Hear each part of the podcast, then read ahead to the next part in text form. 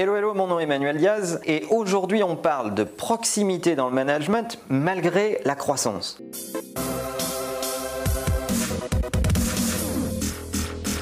La question qui anime la majeure partie des managers, c'est comment rester proche de vos collaborateurs, de votre organisation, du terrain, malgré la croissance, malgré une entreprise qui grossit, qui grandit et qui intègre de plus en plus de personnes.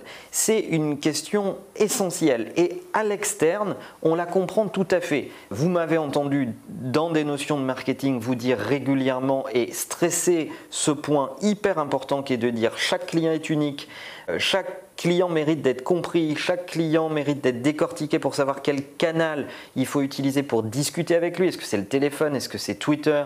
Est-ce que c'est Facebook? Bref, comment être le plus efficace avec lui dans votre relation, eh bien ces sujets, ils sont aussi valables à l'interne, dans vos relations managériales.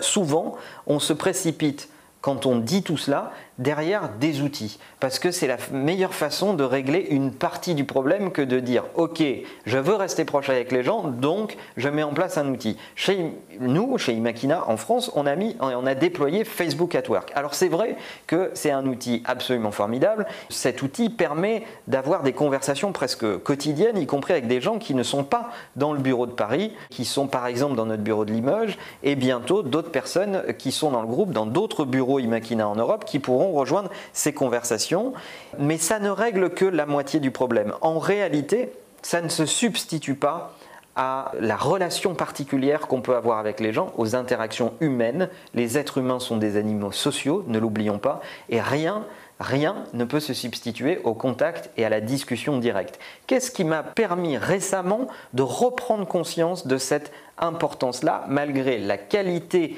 des managers qui sont dans mon équipe et qui sont pour moi des courroies de transmission qui me permettent d'être en relation avec le terrain et d'être nourri en feedback? Eh bien, on a eu une discussion justement dans notre Facebook at Work avec Loïc qui travaille chez nous et qui, à l'occasion d'une conversation, m'a fait prendre conscience à certains moments de combler la distance des petites fractures qui s'installent au quotidien quand on se laisse embarquer par la vitesse de l'organisation, qui peuvent créer des problèmes dans l'organisation si on ne revient pas discuter très régulièrement avec ses équipes. Aussi parce qu'il y a différentes générations de collaborateurs dans l'entreprise. Je suis sûr que vous avez dans vos entreprises des gens qui sont là depuis très longtemps, des gens qui sont là depuis moyennement longtemps et puis des tout jeunes.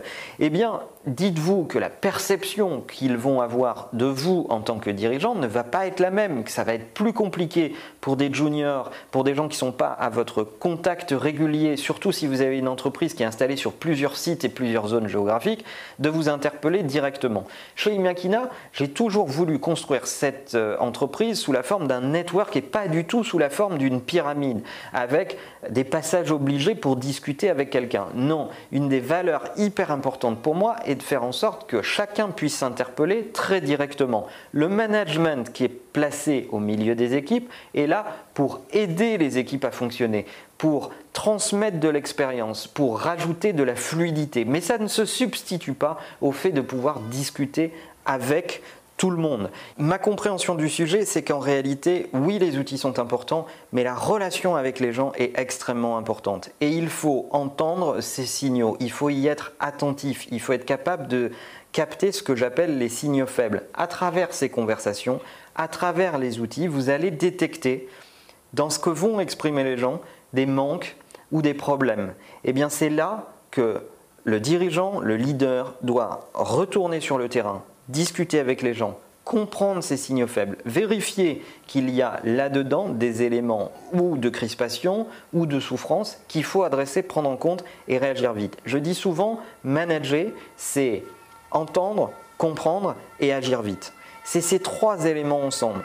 Eh bien, le plus important n'est pas avoir des systèmes qui fonctionnent tout le temps, le plus important est d'avoir la capacité à détecter les situations et à les adresser le plus vite possible. Et je pense que le rôle d'un leader, c'est vraiment ça. La difficulté qu'on rencontre, c'est évidemment de ne pas bypasser le management qui pourrait mal vivre euh, que le leader redescende sur le terrain. En fait, mon astuce, c'est d'associer le management à ces moments de conversation et de l'associer comme un observateur qui est présent pendant la conversation, mais qui n'y participe pas et qui va voir peut-être émerger des choses qu'il n'avait pas perçues et lui permettre aussi de progresser. Mais les outils ne se substituent pas aux relations directes et les relations directes seules ne permettent pas de monter en puissance. Cet épisode chez nous m'a fait prendre conscience qu'il était nécessaire d'augmenter ce niveau d'interaction avec l'intégralité de mes équipes. Mais c'est vrai que lorsqu'on a des entreprises qui passent en moins de 20 ans de, pour ce qui nous concerne, 0 à plus de 700 collaborateurs en Europe, c'est compliqué, ça fait peser sur les épaules du manager un poids important. Alors, Comment c'est vécu dans vos entreprises? Quelles astuces vous avez utilisées, vous, en tant que manager ou en tant que dirigeant, pour rester en lien avec votre terrain? Est-ce que vous avez des pratiques particulières qui pourraient être de bons conseils pour les gens qui suivent ces épisodes et qui s'intéressent à ces sujets? Dites-le nous. N'oubliez pas de liker cet épisode et que le meilleur moyen de marcher, c'est évidemment de vous abonner. À bientôt.